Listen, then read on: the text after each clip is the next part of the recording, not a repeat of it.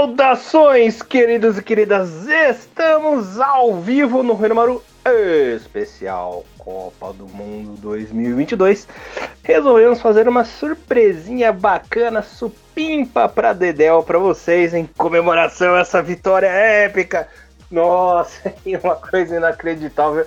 Eu e o Thiagão, nós ficamos assim, é, extasiados, petrificados, duros, eu não sei nem explicar é, as sensações assim que foi do inferno ao paraíso em questão de menos de 45 minutos. É, é um negócio absurdo, né? Bom, para quem não sabe, esta aqui é a carinha de anjo, a carinha fofinha do Elias Fallers do Barbudinho Alegria, o super mega blaster apresentador do Rio Maru, e o Tiagão, né? Tiago Henrique Cruz, o gatão da galera, ele que ostenta com orgulho o uniforme da Rinomaru.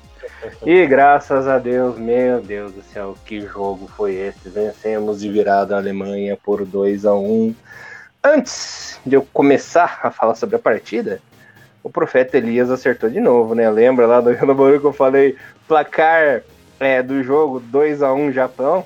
Tá aí, né, Tiagão? Tudo bem Sim. com você, irmão? Tudo bem, tudo ótimo, melhor que possível. Que dia longo, muita coisa acontecendo. é, cara, eu, eu, vou te falar, como eu até coloquei no Twitter, que foi lá que fiquei pra gente o dia todo. Hoje, para mim, acho que é o dia mais importante, né? É, e, e, as melhores emoções que o futebol poderia me proporcionar hoje foi o Sim. dia. Eu acordei 6 horas Sim. da manhã, é, participei de uma live no Space, no Twitter.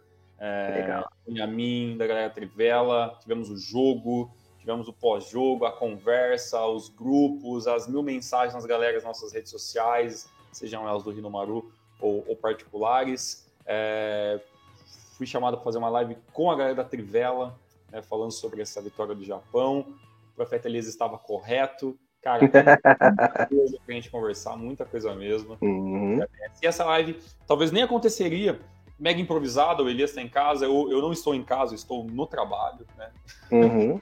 É, mas deixar in the work, não poderia deixar de passar em branco é, esse momento histórico que foi a vitória do Japão é, para cima da Alemanha. Tem muita coisa para a gente conversar, mas essa live vai ser meio curta. E se você estiver ouvindo uhum. isso em áudio apenas nas plataformas de áudio, é, talvez você estranhe um pouco a, a não edição desse podcast, não teremos música, uhum.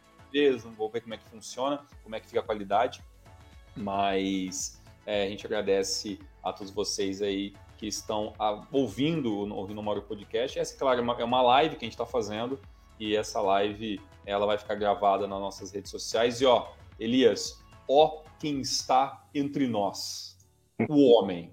Ah, apareceu a Margarida! Tiago Bom Tempo, o homem. É isso. Mr. Good Time, seja bem-vindo. Olá, boa noite. Obrigado, pessoal. Então, é, hoje foi, foi tenso, hein?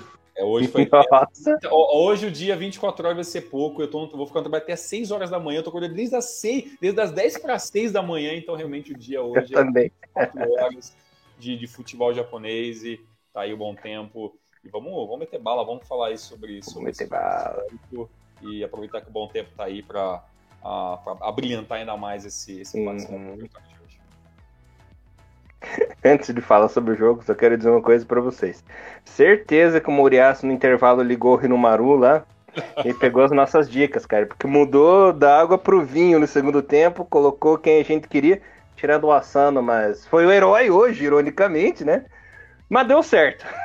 Meu Deus, é... até agora eu não consigo explicar o que foi essa vitória a maior vitória do Japão na história da, da Copa do Mundo, pela primeira vez vencendo aí uma campeã mundial no torneio mais importante, de virada, de um jeito maluco. Quando, eu já tava falando com o Thiagão no intervalo lá, já tinha largado a toalha. Nossa, esse 1x0 aí vai ser 3, 4x0, não tem jeito. Time jogando lá atrás, todo errado, com uma defesa toda. Eu vou usar o termo, toda cagada, só olhando a bola, né? Só olhando a Alemanha tocando a bola ali. E no segundo tempo, voltaram aguerrido. Morelos resolveu colocar o time para cima, meteu o louco. E deu certo, né? Bom tempo. Graças a Deus deu certo. É, meu cardiologista agradece porque eu não fui na consulta dele com hoje. Inclusive, semana passada eu fui ao cardiologista, ele falou que meu coração tava ok. E tá mesmo, porque aguentou hoje, viu? Tá, tá ótimo, tá perfeito. Oh. O que eu pensei também, assistindo esse jogo, eu falei, nossa, acho que meu coração tá bom, hein? Porque é, foi nervosismo o jogo inteiro. É. Bom, galera, a gente tem que falar. A gente, eu não sei nem por onde começar a falar desse jogo, mas antes de uhum. falar do jogo, eu quero muito saber uma coisa. Como que foi o dia de vocês após, após o, fim dessa partida? Porque ah. é, eu, tá, eu, fico, eu fico com meus amigos aqui de São Carlos, um abraço pro Alisson, pro Cid, pro Zé hum. o Will, Beltrone, assistiu comigo esse jogo. E foi uma gritaria, uma loucura, todo mundo na zoeira, na brincadeira de Japão. Eu já assisto jogos uhum. das Copas do Mundo, é, um, é uma tradição nossa. E uhum. assim, é inacreditável acontecer depois do jogo, porque é, eu sabia que eu tinha que escrever coisas, eu tinha que ir para as redes sociais. Sim. Eu não sabia o que falar, não sabia o que fazer. Coloquei lá no Facebook, lá, galera, os ADMs dessa página não tem condições de escrever nada técnico, nada sobre uhum. nada. É, uhum. Como ficou um bom tempo, temos que escrever um texto incrível, mais um texto uhum. incrível, japonesa, é, esmiuçando tudo acontecendo nesse jogo. Quero de vocês, porque eu, eu fiquei pelo menos assim, ó, umas duas horas sem, uhum. sem fazer nada, assim, é só êxtase, só respondendo mensagem. Uhum. nunca tinha acontecido na minha vida. Bom, é, eu vou falar rapidinho aqui, eu passo um bom tempo, mas assim, primeiro eu quero pedir desculpa a todos os meus amigos e família, porque eu simplesmente sumi. Todo mundo preocupado, nossa, cadê você, Elias? Você tá vivo? Você morreu? Cadê você?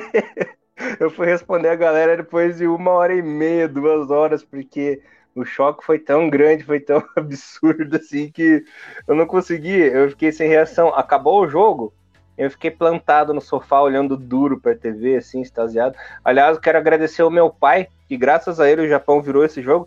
Ele colocou a bundona no sofá ali, o Japão empatou logo em seguida. Eu falei: não saia daí, pelo amor de Deus, fique aqui do meu lado, você tá dando sorte. E batata, né? O Japão virou, venceu. Mas enfim, falando aí do, do pós-jogo, né? Eu lembro que eu fiquei um tempão ali parado, olhando pro nada, em choque, tremendo, meio com a pressão baixa, assim, não sei. É um negócio estranho, porque assim que o jogo acabou, meu corpo relaxou. Eu tava tão tenso, tão duro, que meu corpo relaxou de uma forma absurda, assim, que eu fiquei todo mole. Eu não sei explicar. É. Aí depois disso, eu, eu criei coragem, levantei, almocei, tomei um banho gelado, um banho geladaço, assim, para dar aquela desfibrilada no corpo, sabe? Pra ver se dá um jeito, assim, deu certo. Depois disso, curti o dia.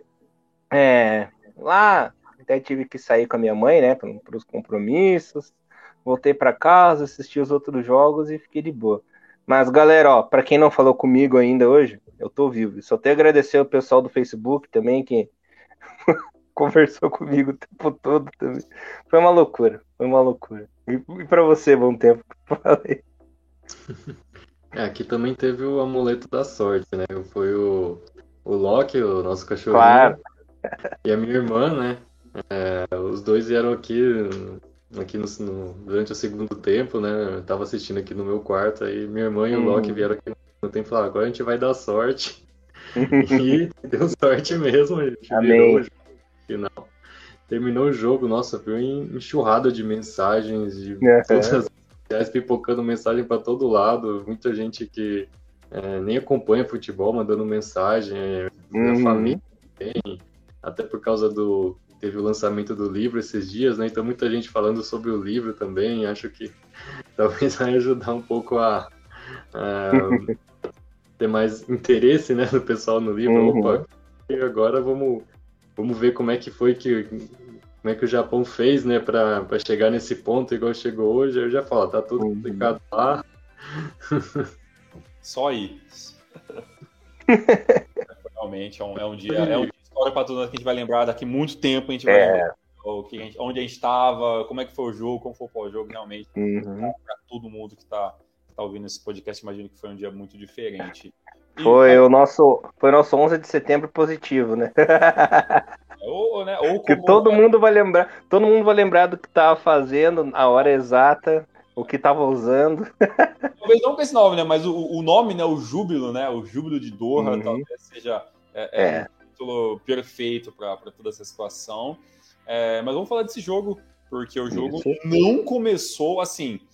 Começou hum, legal, e aí depois uhum. pra frente do primeiro tempo ali, cara, foi, olha, uhum. só nervosismo. A gente tem ali muita coisa para falar sobre Sim. a questão defensiva. A gente já sabe uhum. que seria uma parte um pouco problemática contra a Alemanha. Seria mesmo. Bom, o Japão entrou em campo com o Gonda, né, Nagatomo Yoshida e Takori Hiroki Sakai, Wataru Endo Tanaka, Kubo Kamada, Junya Ito e o nosso querido Maeda. E os primeiros oito minutos ali, o time até trocava um passe, se impunha. Houve aquele gol anulado do Maeda aos exatos oito minutos, né, no cruzamento do Ito ali que ele recebeu, deu aquele voleio. Se o Maeda não fosse, que a gente conhece bem, né, não fosse tão afobado, esperasse um segundinho ali, um pouquinho, ele teria chego no lance não, não com impedimento, né, e o gol seria legal. A gente sabe como é que funciona o Maeda, né, Tiagão? Ele foi afobado, fez um gol bonito, mas infelizmente foi anulado, né? E depois disso, o Japão resolveu entregar a bola para a Alemanha, nós vimos aquela verdadeira desgraceira, né? Aquela marcação totalmente errada, eles observando os alemães tocando a bola, botaram os japoneses na roda. Aí o Gonda estava bem na partida, do nada se perdeu ali, cometeu um pênalti bobo levamos 1 a 0 foi aquele primeiro tempo trágico, né? Terrível. E passou aquele filme na cabeça, né? De novo. Poxa, Moriaço, vai estragar tudo de novo. Poxa, galera, vocês estavam jogando bem, mas vão sentir a pressão novamente, né? E não vai dar certo. Mas que primeiro tempo sofrível, hein, Tiagão? É, eu até queria saber do, do, bom tempo, porque, na minha opinião, assim, uhum. assim, talvez foi um dos piores primeiro tempo Foi. que eu já vi, assim, da questão do uhum. Sakai, assim. É, as, uhum. a, a, ele auxiliava muito na questão do, da questão do ataque quando subia, mas a defesa muito perdida, muito complicada, as bolas passando com facilidade, o Gonda tendo que trabalhar o tempo todo até sair o pênalti ali. Realmente foi um pênalti meio bobo, né? Ele até, o jogador até meio que, que agora eu não vou lembrar o nome do jogador que foi em cima que foi o pênalti, mas ele, ele consegue tirar a bola do cara, mas ele dá mais um avanço, aí ele, ele acaba tendo uhum. um choque, o cara correndo, o pênalti é claro, aconteceu mesmo. E, e todo o final do primeiro tempo ali, o Japão teve até certa sorte, porque poderia ter saído o segundo gol ali da, da Alemanha. O que eu torcer muito, ó, não, espero que não saia o segundo gol, que vai dificultar, dificultar muito o segundo tempo, Sim. mas foi o tempo que, sinceramente, eu tô até agora sem entender uhum. Tão errado o bom tempo. Você que fez uma análise bem mais profunda sobre isso, você pode elucidar pra gente o que aconteceu no primeiro tempo da seleção japonesa na parte defensiva? É, a estratégia do Muriaço era aquilo que a gente já sabia, né? Que o time ia se defender e tentar segurar o resultado. É, só que até os primeiros 20 minutos estava funcionando bem, mas quando a Alemanha resolveu jogar a sério e apertar mesmo, a gente viu que não ia dar para segurar, né? Uhum. E o time estava até se, se, defendendo bem no, no, início, né? Mas aí depois chegou aquele momento em que a Alemanha começou a criar uma chance atrás da outra e a gente viu que ia ser bem complicado e até aquele momento em que o Sakai ele ele se perdeu completamente no lance, né? A gente viu lá no, no lance do pênalti, né? O jogador alemão era o lateral esquerdo, Raum, Raum, não sei como que fala, apareceu livre lá no, no passe do Kimmich, né?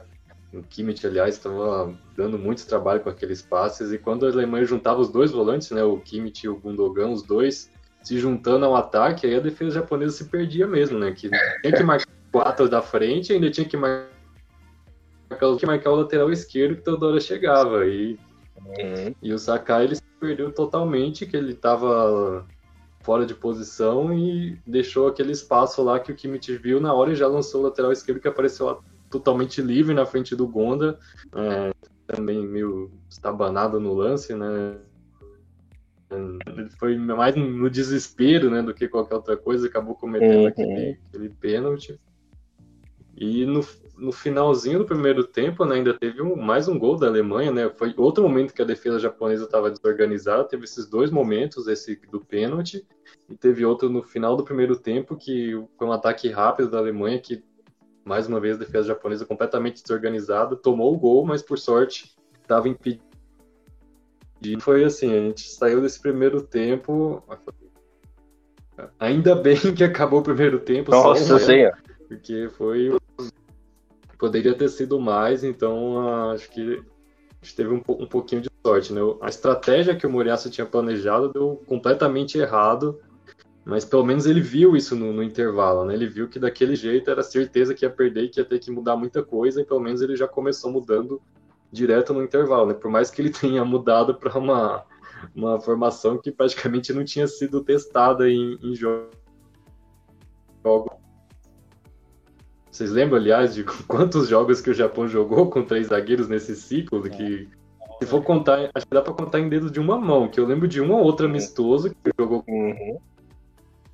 É, com essa formação, e no final do Canadá de... também testou um tempinho Exato, a formação que foi testada em questão de minutos ali em finais de jogos ou, sabe, períodos uhum. menos. E até antes da gente passar para essa parte, que o segundo tempo realmente é uma maluquice, quando você vê, peraí, tá tendo Tomiasso, tá sendo quem? Tá sendo o Kubo?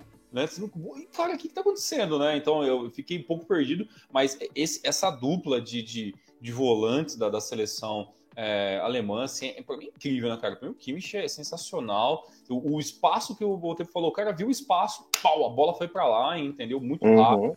É, o Gundogan também, é, quanto mais velho tá ficando, né, cara, melhor ficou, cara. Ele desde quando ele saiu do Borussia Dortmund, foi pro, pro City, é, é, a mudança ali de, de, de, comportamento dele, um cara jogando mais centralizado até na, na equipe inglesa, é, eu achei inacreditável, assim, a, a qualidade do, do, dessa, dessa dupla, e ainda tem o Goretzka que entrou no segundo, no segundo tempo, então a gente tava...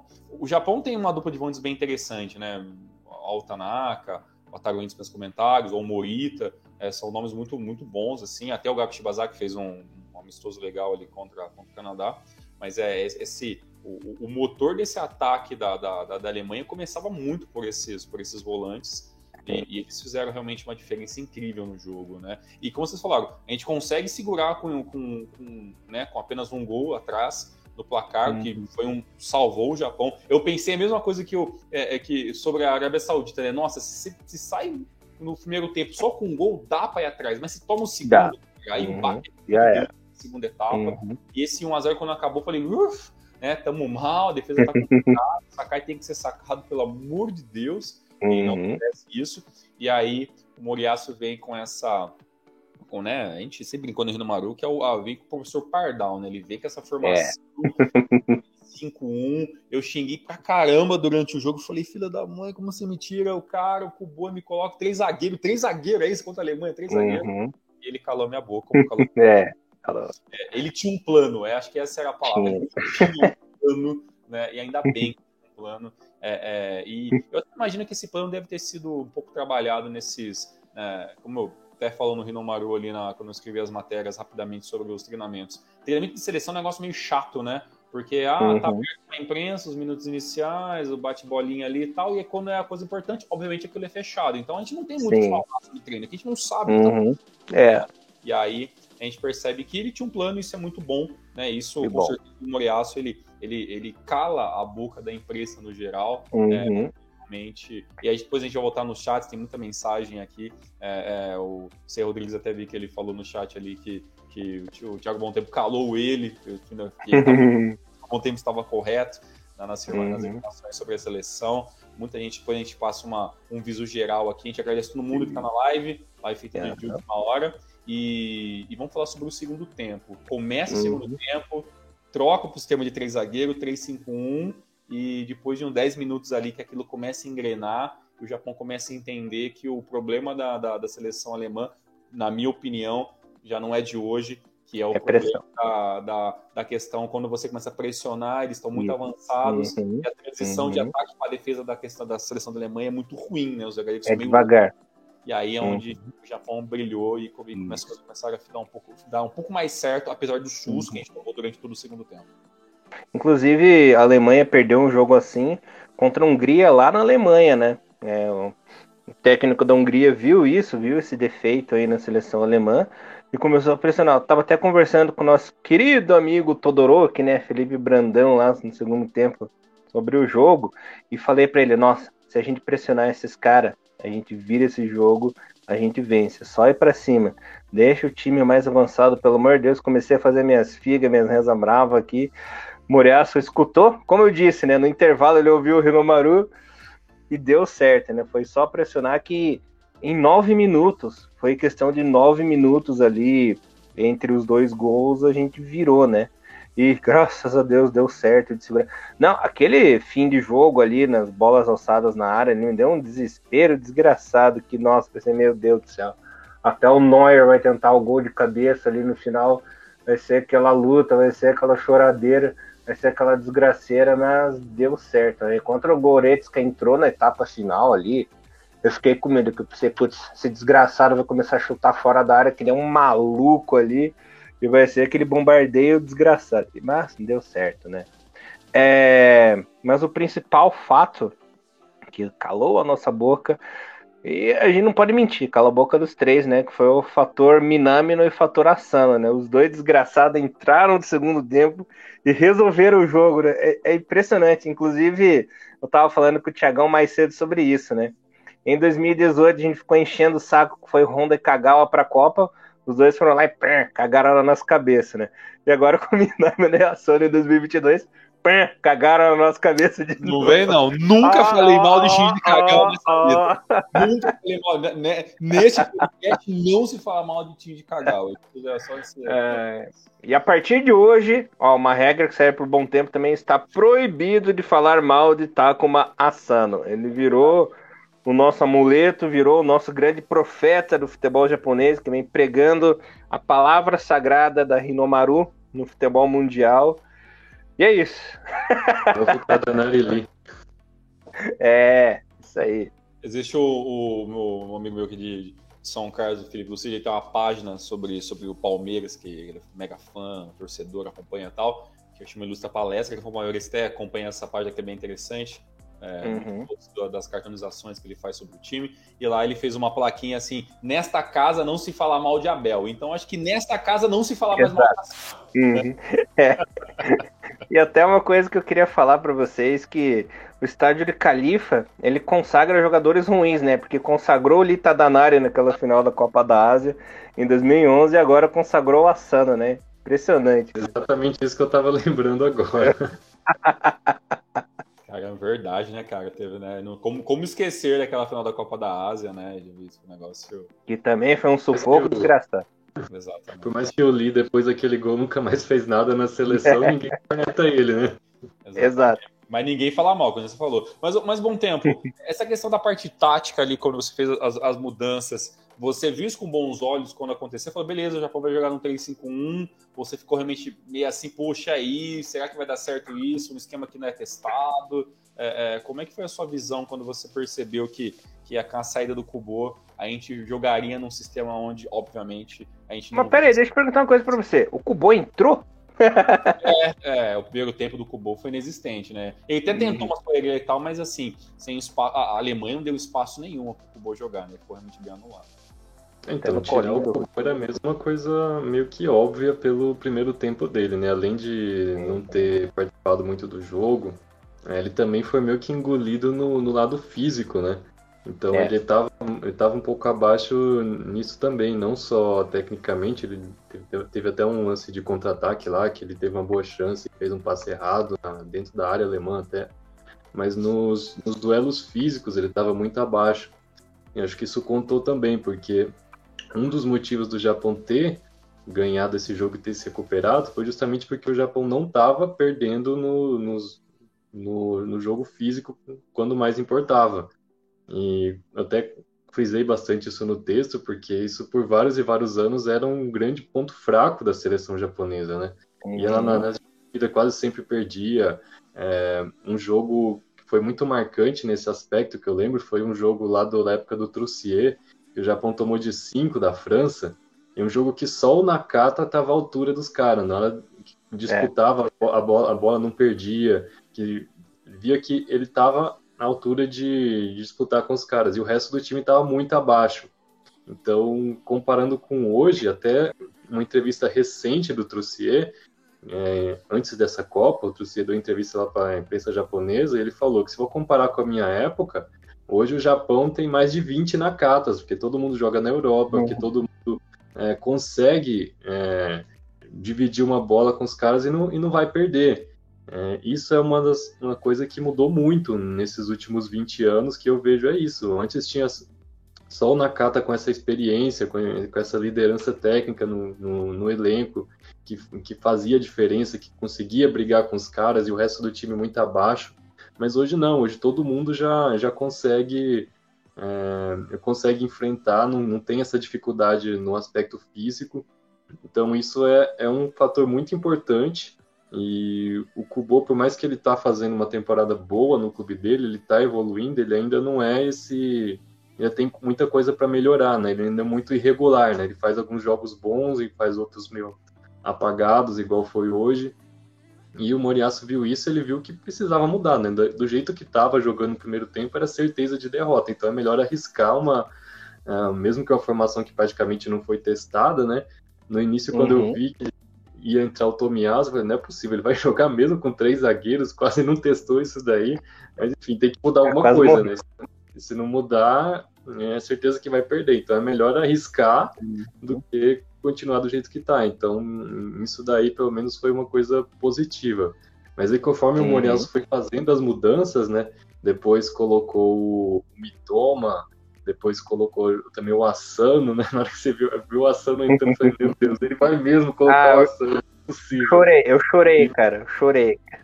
E aí, quando entrou o Mitoma no lugar do Nagatomo, eu falei, como assim? O Mitoma vai jogar na ala esquerda, não é possível, meu. Assim, foi uma mudanças que a gente não imaginava, né? O, Mitoma até ele já tem essa experiência de jogar na ala esquerda quando eu tava lá emprestado pro time belga, né? Que ele jogava no 3-5-2, então ele jogava na ala. Era uma Aliás, era meio que um desperdício, né? Já que o seu melhor jogador ofensivo, você vai botar ele na ala, né? Sendo que ele nem é bom de marcação. Mas era um momento de desespero que precisava fazer alguma coisa. E depois, conforme foi fazendo mais mudanças, foi ah, botando o time mais para frente ainda, né? Depois tirou o Tanaka e botou o Doan, recuou o Kamada uhum. para volante, né? ficou o Kamada eu indo como volante, o Doan adiantado. Depois tirou o Sakai e botou o Minamino e o Junior Ito foi para lugar do Sakai na ala, enfim, jogou com tava com os três zagueiros, dois alas bem ofensivos, né, o Ito de um lado, o Mitoma do outro, os dois volantes só o Endo que é de marcação, né, o Kamada mais mais criativo. E na frente tinha o Doant, o Minamino, é, o Asano, então era uma, uma formação muito ofensiva, extremamente arriscada.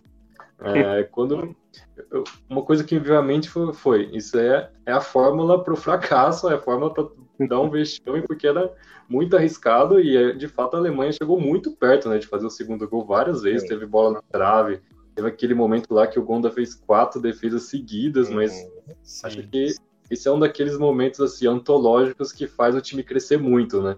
Quando é igual até a referência ao Dragon Ball, né? A hora que o cara tá quase morrendo lá, toma uma surra lá, tá prestes a morrer, e aí de repente ele lembra de todo o sofrimento que teve. Exato tá lá na beira da morte, de repente ele fica mais forte e encontra as forças para ir lá e, buscar a vitória, né? E foi mais ou menos isso aí que aconteceu. O Japão arriscou tudo, foi uma aposta extremamente ousada do Moriaço, coisa que normalmente ele não fazia. Mas outra coisa que eu estava pensando também foi que o fato da gente ter tido eliminatórias bem complicadas muito mais difíceis que o esperado né? na, na, reta final das eliminatórias. Foram jogos muito tensos, muito nervosos, o time jogando é, mais pelo resultado do que qualquer coisa. Mas eu acho que isso foi muito positivo, porque isso fez o time mostrar que tinha vários problemas e coisas para melhorar. Uhum. Se tivesse uma campanha tranquila nas eliminatórias, é, não ia é, não ia testar de fato o time, né? Então, Sim. o fato de ter uhum. essas situações assim, meio que o time chegou no limite, teve alguns jogos aqui que uhum. se não ganhasse, provavelmente ia, ia ter que ir para repescagem ou até a vaga de para a Copa ia ficar é, ameaçada. Então, isso foram nesses jogos que a gente viu o Moriaço fazer coisas que ele nunca tinha feito antes, né? É, mudar o sistema, fazer alterações no intervalo, tentar botar um, um outro titular diferente. É, foi nesses jogos que eu acho que o, que o Moriaço viu que é, ele tinha que fazer algumas mudanças, mudanças radicais. É uhum. óbvio que a gente, pelo desempenho, né, a, gente, os torcedores, a imprensa em geral, mais criticou do que elogiou. Mas pensando no objetivo maior, que era a Copa do Mundo, eu acho que isso foi positivo, que foi uma experiência que fez o time mostrar onde tinha que melhorar, né? Uhum. O que vocês acham? Então, você até deu um bom exemplo aí sobre o sofrimento do Japão, que nós tivemos dois grandes problemas e duas seleções asiáticas justamente por isso. Primeiro do Qatar, porque faltou ritmo de eliminatória, faltou ritmo de jogo sério para essa seleção, e foi aquela estreia trágica que o Equador passou por cima sem dó do, dos Qatares ali, e realmente isso foi muito ruim para eles, essa falta de jogo sério, né? E também o Irã, né, que teve ali é, uma situação mais calminha no, no grupo A ali, da última fase das eliminatórias, uns jogos no máximo de uma Coreia do Sul, dando um pequeno trabalho ali para o time, e também não conseguiu desenvolver essa casca de sofrimento que o Japão desenvolveu nas eliminatórias. Então, é, como a gente fala, o que não mata upa, né? Valeu a pena sofrer aí nas eliminatórias que serviu vai tirar uma grande lição. Inclusive, a famosa lição da superação da virada, né? Porque a gente sabe muito bem como é que funciona o psicológico do jogador japonês. Dificilmente, ainda mais em jogo contra a seleção grande, contra a seleção cascuda, dificilmente é, acontece uma virada, porque toma o gol, todo mundo fica, oh, oh meu Deus, agora a gente tá ferrado, o que a gente vai fazer? Meu Deus. E hoje deu certo. Conseguiu a virada pela primeira vez vencendo uma campeã mundial do torneio mais importante do universo do futebol. É, mostrou personalidade, foi para cima sem medo, é, tirou a mancha naquele primeiro tempo horroroso, conseguiu um segundo tempo de muita raça e dedicação. E a famosa superação, né? Hoje foi aquele dia memorável que a gente nunca mais vai esquecer em nossas vidas. Se acabar perdendo para Costa Rica ou acabar perdendo para Espanha e cair fora da Copa do Mundo, pelo menos já ganhou o troféu que imitamos na primeira rodada. Mas espero que isso não aconteça, espero que vá bem longe. É, já que conseguiu esse excelente resultado, que continue vencendo, continue indo bem, surpreenda, vá para as quartas, semifinal. É, com o Moriaço de treinador é difícil chegar numa final, né? Mas quem sabe? É, a Croácia conseguiu chegar com o Dalit né, em 2018, treinando a equipe. Por que, que a gente não pode chegar com o Moriaço? Se bem que a gente não tem mas enfim. O prognóstico agora muda completamente, tudo pode acontecer, claro, ainda é só o jogo. É coisa. E, e, até a gente continuar, porque a gente tem alguns, até uns assuntos, a gente, a gente, não vai ficar muito, muito tempo hoje, tá? Foi tudo mega improvisado. Sim. Mas não, não vou deixar de aproveitar para já dizer, já que esta já é a live mais simultânea da gente, já bateu mais de 30 pessoas aqui online. Valeu, muito obrigado a todos. Eu vou deixar um abraço para todo mundo que está aqui participando no chat, tá? O Eduardo Lopes, C. Rodrigues, tá? o cortes, o cortes momentâneos épicos, momentos épicos também que a foto não fez Hiroshima, bem não fez Hiroshima, deve ser foto da Sano, canal Revolts, Gun Ryan, uh, deixa eu ver ter mais aqui, o tem Marcelos Criações Design também apareceu deixando mensagem, até falando do livro do Bom Tempo também, depois eu vou passar para o Bom Tempo essas mensagens, o F Casa, o Davi Ravel, que é mais aqui, o Robson, tá? Que é amigo do Thiago Bom Tempo aqui, ó, até deixou aqui uma, uma mensagem aqui, ó. É, de Robson, maior colecionador de artefatos japoneses do mundo. Tem mais bonequinho que eu, esse desgramado até falou que chegou o livro do Thiago Bom Tempo hoje lá para ele, então até já deixar o jabá já, se você não comprou o livro Samurais Azuis, tá? Pode procurar o Bom Tempo aí nas redes sociais para tá cobrando aí da venda, aí, ó, tá aí, ó, bonitinho, tá? E também tem no site da editora Corner também que vocês podem ver. Vou deixar esse link também depois desse vídeo gravado. é o livro do Thiago Tempo. É, então a galera o livro já chegou. O nosso querido Glauber, né, falou: agonia de Doha não é nada comparado a ficar longe de vocês. Glauber, ó, coração para vocês. Olha, do cheio. Bom, é demais, demais, demais, demais. É... Deixa o, o Arthur Marcelo também falou que chegou o livro lá, né? Que vai guardar o brinde do Thiago Bom Tempo para sempre. Você tá falando que o livro não uhum. chegou, mas é certeza que daqui a pouco o seu livro tá chegando aí, com certeza. O Dantas, uhum. Diego Dantas, ele, o ácido Diego Dantas, é o cara sensacional. um abraço, Dantas, tamo junto, mano. Minha tangerina favorita. É, já mandou, não viaja. Meu, limão, meu limãozinho. já mandou você não viaja. Elias, não viaja com filho, com semifinal, calma, tudo de cada vez. É o, o Japão é craque também. Felipe Lucide ilustra, palestra, meu amigo, estudou comigo, Bandeira do Japão, cara, o cara mais entusiasta de futebol japonês é o, é o Lucide. Abraça todas as minhas loucuras, tamo junto, cara, valeu mesmo. E, e o Tiagão, ele, ele que é o seu amigo lá que conseguiu autógrafo pra você? Isso, esse é o cara. Ah, esse é o legal. Pegou a camisa, pegou os uhum. autógrafos, Lucide, meu brother aí de coração. É, putz, muitas mensagens, valeu mesmo, galera. E, Thiago Bom Tempo, se o cara quiser comprar hoje ainda o seu livro, como é que faz, cara? Para comprar agora o livro. Olha, pode mandar mensagem direto para mim por qualquer rede social, é, eu posso mesmo eu mesmo enviar. Ou se a pessoa preferir, pode procurar no site da editora Corner e dá para comprar por lá também. Então tem essas opções. Aliás, tem mais uma opção também, a livraria Fonomag na Liberdade começou a vender. Então, quem. Quem estiver passando pela Liberdade, a livraria Fonomag lá, que vende muitos mangás em japonês, alguns em português também. Então, lá também, meu livro começaram a vender lá também. Bacana. É nóis, Dantas falou que estamos juntos, filha das putas, é nóis, Diego Dantas. Aqui, beleza, aqui é nosso friend, mas de vez em quando são os palavrão. É, o Fernando, o Ema falou, ó, o meu chegou hoje, cara. Então, aí, forte abraço pro Fernando, tá aí, estamos junto com nós. Live épica, né? Live histórica do Rino Maru, valeu é, pela parceria de sempre aí, do Cid. Ele também comprou o livro. Tava, estava comigo um bom tempo lá, no, no dia da, da é, do, do, do, evento da negação desse livro. Também dica desse livro também gostou bastante. Felipe aí, palmeirense verde, né, de, de, tão, de tão fã. E galera, é, eu queria falar, só para terminar, até porque eu logo tenho claro.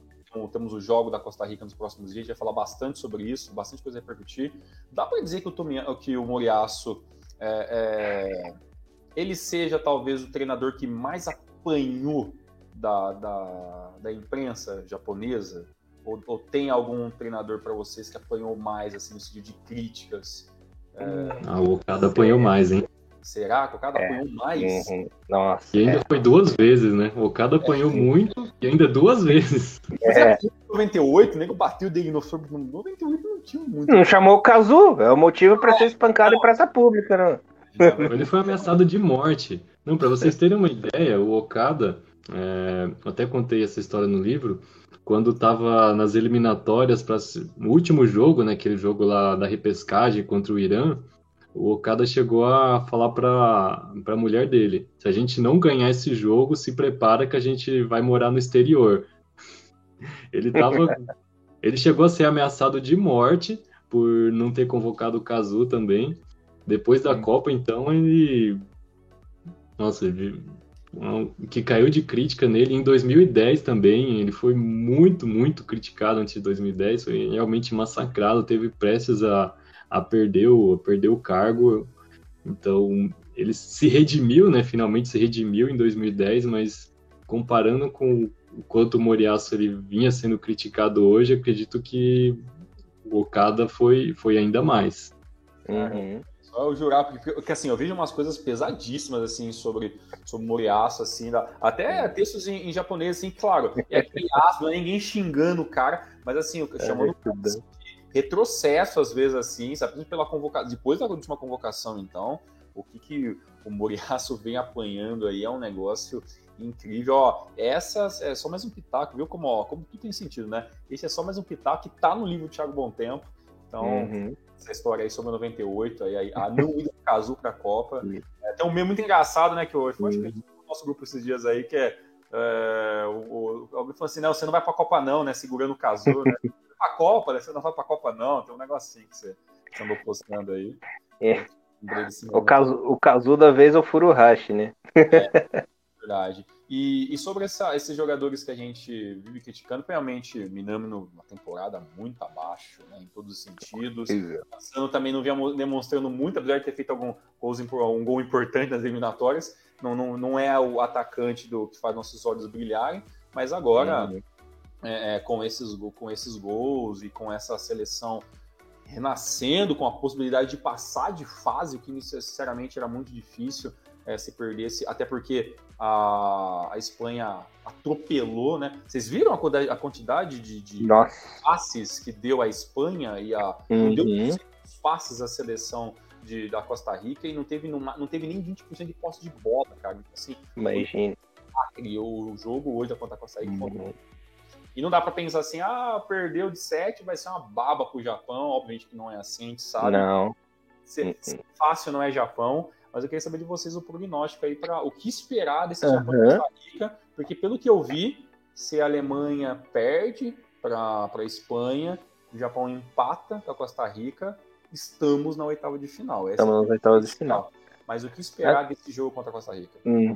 Bom, com a Costa Rica, só antes falando que se a gente tivesse perdido o jogo de hoje, eu ia estar desesperado, porque a Espanha fez sete, né? Imagina precisando vencer a Espanha na última rodada. Deus do céu, né? Quanto a Costa Rica, a gente vai ver um time mais solto, provavelmente, mais avançado, indo mais é, impondo aí o seu jogo. Aí espero que desde o começo, o importante é já estar tá vencendo pelo menos de 1 a 0 no primeiro tempo, para dar aquela calmada, deixar o time é, sem afobação e é o segredo para chegar à glória, né? Mas eu não sei, eu tenho medo, cara, porque tudo pode acontecer com o Japão, né? Teve vitória épica aí contra a Alemanha, mas pode dar tudo errado. A gente conhece, a gente sabe como é que funciona, principalmente o senhor Muriaço, né? Inclusive o nosso amigo ali comentou que queria ver o vídeo motivacional, né? No vestiário. É mais ou menos assim. Vamos vencer. É, nós vamos para cima. É, vai ser uma vitória legal. É, esse é o discurso do Morias. Eu deixei ali Mas... estrada ali que o, que, que o Galber falou que só pelo fato do cara ter levado o Matsui para 2010. ah, o Galber é. por tu levar o caso para Copa. É. E o Okada, o Okada ele, ele ganhou duas buchas na vida dele, né? Porque o, teve que substituir o Shukamo, né? Que saiu espancado pelo, pela JFA e depois teve que substituir o Ozen, né? Infelizmente por doença, né? Então ele foi um tapa-buraco duas vezes. Mas então, bom tempo. É, no jogo contra a Costa Rica tem que ir para cima, né? Tem que impor e tem que fazer resultado. Até porque saldo de gols vai ser importante na última rodada, até porque eu acho que a Alemanha vai vir muito mordida para cima da Espanha e é capaz de beliscar um bom resultado, talvez até vencer. Bom tempo. É, até hoje eu estava em dúvida se o time mais fraco da Copa seria a Austrália ou a Costa Rica. Agora já não tenho mais dúvidas que depois de hoje a foi completamente engolida pela Espanha, né? O Irã e o Qatar também jogaram muito mal, mas a gente sabe que eles não são tão ruins quanto eles pareceram ser né, nesses jogos, uhum. né? É, contra a Costa Rica, o Japão vai jogar do jeito que já está acostumado, né? Que é no ataque, tomando a iniciativa, jogando com a posse de bola. Só que a gente sabe que quando enfrenta um time que joga recuado, o Japão muitas vezes tem dificuldade, né? E o fato da Costa Rica ter perdido tão feio hoje quer dizer que eles vão jogar muito mais cautelosos contra o Japão, né? A primeira preocupação dele vai ser não repetir aquilo que aconteceu. Então uhum. eles vão jogar um pouco mais fechados na defesa, é, vão reforçar um pouco mais a marcação. E a gente sabe que o melhor jogador deles é o goleiro, né? Então, até mesmo o jogo contra o Japão já consagrou goleiros de nível, goleiros medianos ou de nível bem abaixo, como por exemplo aquele jogo contra Singapura, né, na época do Halil Rodzic. Então, é, é um jogo que o Japão tem que não, não pode vacilar, né? Tem que. É, sabe que vai atacar, vai criar bastante chances, então tem que aproveitar essas chances. A gente sabe que o ponto forte da Costa Rica é eles têm um goleiro excelente.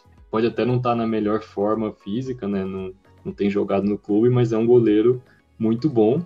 E o nosso ponto fraco é atacantes que fazem gol. Ok, o Assano fez gol hoje, mas não quer dizer que ele vai fazer gol nos próximos jogos, né? Pode ser tipo o Danari dessa casa, vai ter o resto da vida lembrado por isso, mas não quer dizer que a gente pode contar com ele para contar com ele sempre para fazer os gols, né? Isso é uma coisa preocupante. Hum, mas aqui, claro que o Japão tem totais condições de fazer um, um, um, bom jogo, conseguir o resultado. Obviamente que eu não espero um 7 a 0 se for 1 a 0 ou 2 a 1 já vou estar muito feliz. O importante é, o... é, dar um jeito de ganhar esse jogo, né? E você comentou sobre o Navas, né? Por incrível que pareça, os sete gols que a Costa Rica levou hoje, nenhum foi por culpa ou falha dele, né? Culpa Acho que teve até um lá que, pode ser discutido que ele rebateu para o meio da área, mas na maioria dos lances mesmo, mesmo assim, é a é. fragilidade da própria defesa, dos, a marcação Sim. muito fraca, alguns erros lá de, de, dos companheiros dele que realmente não, não, não tem como, né? É, o, o FKZ que perguntou aqui qual foi o jogo, é, qual foi o melhor Japão e Colômbia ou Japão e Alemanha. É, bem, o Japão e Alemanha sem dispensa comentários. Né? No entanto, Japão e Colômbia tivemos gol de Kagawa, né? Então isso me faz ficar levemente tendencioso a. até hoje, esse Japão e Colômbia era o maior feito do Japão em uma Copa do Mundo, né? Não, a seleção mais poderosa que o Japão já tinha derrotado em uma Copa era essa Colômbia, mas o de hoje superou todos os outros, né? Exato. Superou até, o Japão venceu outros jogos importantes, empatou com seleções importantes, mas uma coisa é amistoso, né? Outra coisa, a Copa do Mundo é, é, é, outra parada, né? Então a gente tem que separar isso mesmo. Às vezes eu percebo que a galera não entende um pouco disso. Ah, mas já ganhou da, da seleção do, do, Brasil, já teve aquele empate contra a Alemanha antes de 2006 e tal, mas é, e outros resultados nesse, né? Já fiz vários jogos. Ganhou da França, por exemplo, com em amistoso, né?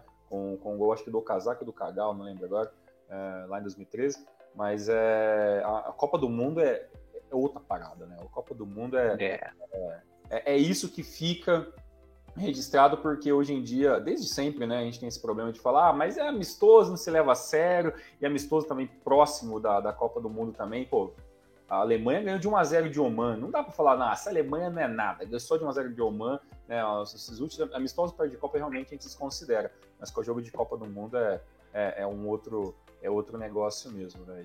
E eu estou com vocês nesse, nessa aí também. Vitória gigantesca, né? É... Já tá passando um filminho na minha cabeça de novo, né? de tudo que aconteceu.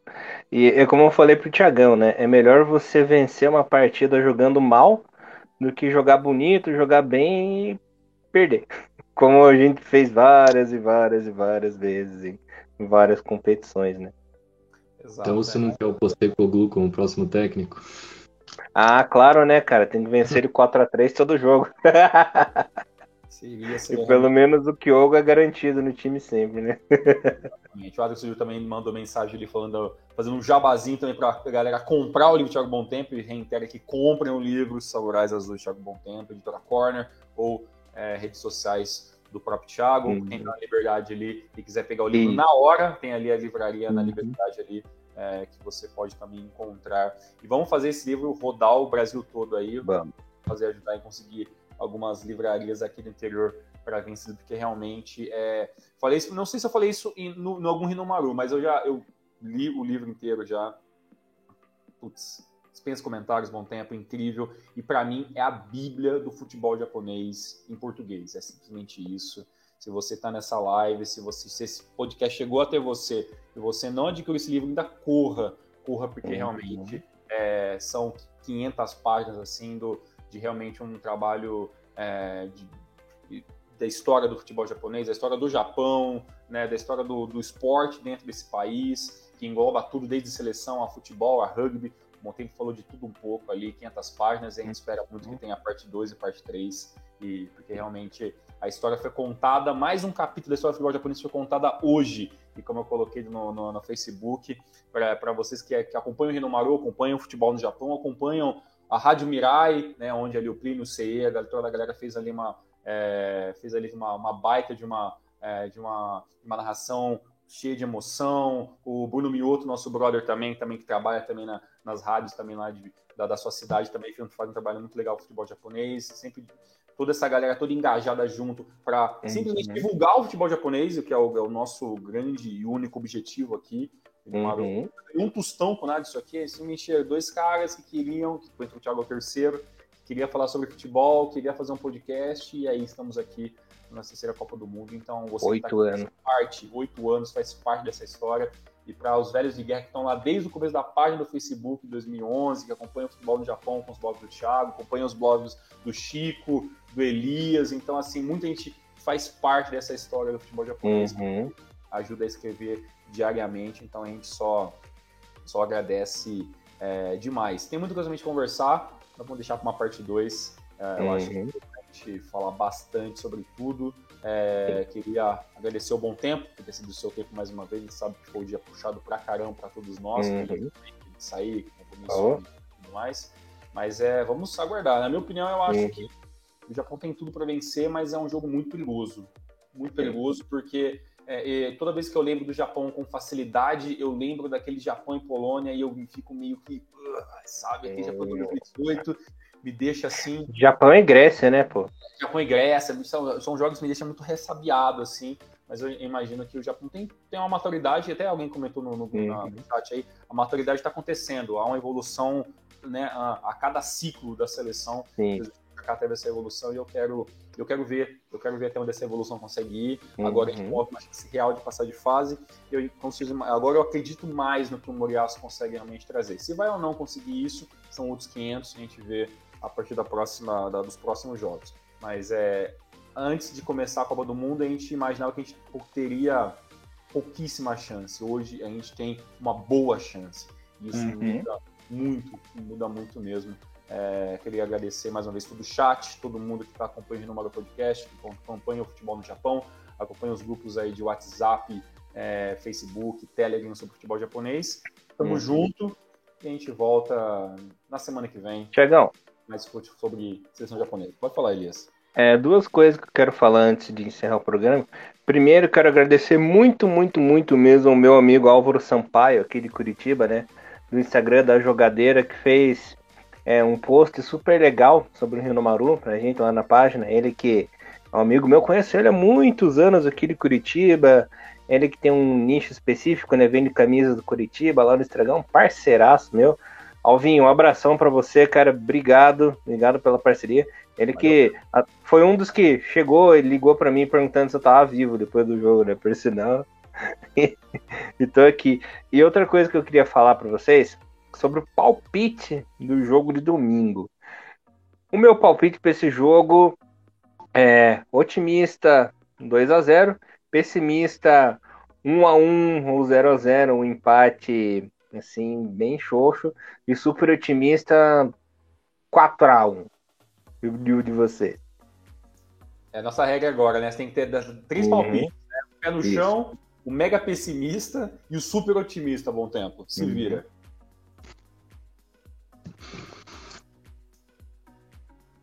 Olha, eu tava pensando no 1x0 com gol de cabeça do Tomiasso nos acréscimos. Já, Nossa. pra mim, valia por goleada.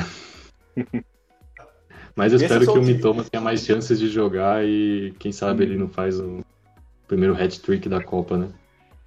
Porra, porra, agora você, me deixou sonhar. agora você me deixou sonhar. É, agora... Tem que ter é. o lado super otimista também, né? Do pessimista. É, o pessimista é repetir o jogo contra a Grécia lá, né? É. É, aí realmente, aí você, aí, você foi lá Mas acredito que mesmo se repetir o, o Tomiyasu ou o Yoshida vai dar um jeito de fazer um gol no, nos acréscimos e salvar a gente. Amém. Para mim é muito pé no chão, o Japão sofre, mas vence. É, com a bola do pé, com o Ito, com o Mitoma, com talvez um bom jogo do Maeda, né? Que eu queria muito ver o Maedinha ter um bom jogo. É, mas talvez sou otimista, mas eu acho que no, o pé no chão é um jogo difícil, o Japão vence por 1 a 0 O otimista para mim é, é, um, pelo menos aí, para mim, 2 a, 2 a 0 para mim já é, um, é muito otimista para mim já, um gol de Maeda, uhum. né? legal de ver. Me toma conseguir fazer o gol também seria incrível. E para mim, é, o mais pessimista é, seria o Japão não consertar esse lado direito e, e, isso virar ali um problemaço aonde as bolas entram e a gente acaba fazendo pênalti. Então, para mim, o pessimista é o Japão fazer mais um pênalti bobo em Copa do Mundo e não resolver essa parte direita. E até porque eu acho que jogar o Amani também nessa bucha também agora também é meio sacanagem, né? Então, é, é, eu acho que esse é o lado mais, mais pessimista, mas eu acho que tem tudo pro, o Japão conseguir. Coloquei aí no nosso, no nosso, nosso chat aí para quem quiser já o link já da Editora Corner, o livro do Thiago Bom Tempo, Samurais Azuis, então é o nosso jabá eterno. E também está no link dessa live, para você que está ouvindo ela ou você que vai ouvir ela depois de gravado, o link da matéria do futebol de Japão, feito pelo, pelo Thiago Bom Tempo, aí, matéria incrível, explicando tintim por tintim sobre tudo que aconteceu no jogo de hoje. Bom tempo, muito obrigado, tamo junto, valeu mesmo. Elias, tamo junto. Obrigado, bom tempo. E a nós, e até semana que vem. E se alguém quiser mandar algum abraço, fique à vontade. Até Mas... semana que vem nada, rapaz. Teve que fazer o namoro da pré-Costa Rica. É verdade, é verdade. Dormir não é uma opção. Então essa semana. Exato. Valeu, galera. Tamo junto. Muito obrigado. Tchau, tchau. Um abração, lindos. Tudo de bom. Valeu. Renomaru, levando o melhor do futebol japonês pra vocês. Sayonara. É isso aí. Valeu. Barbo, alegria. Tchau.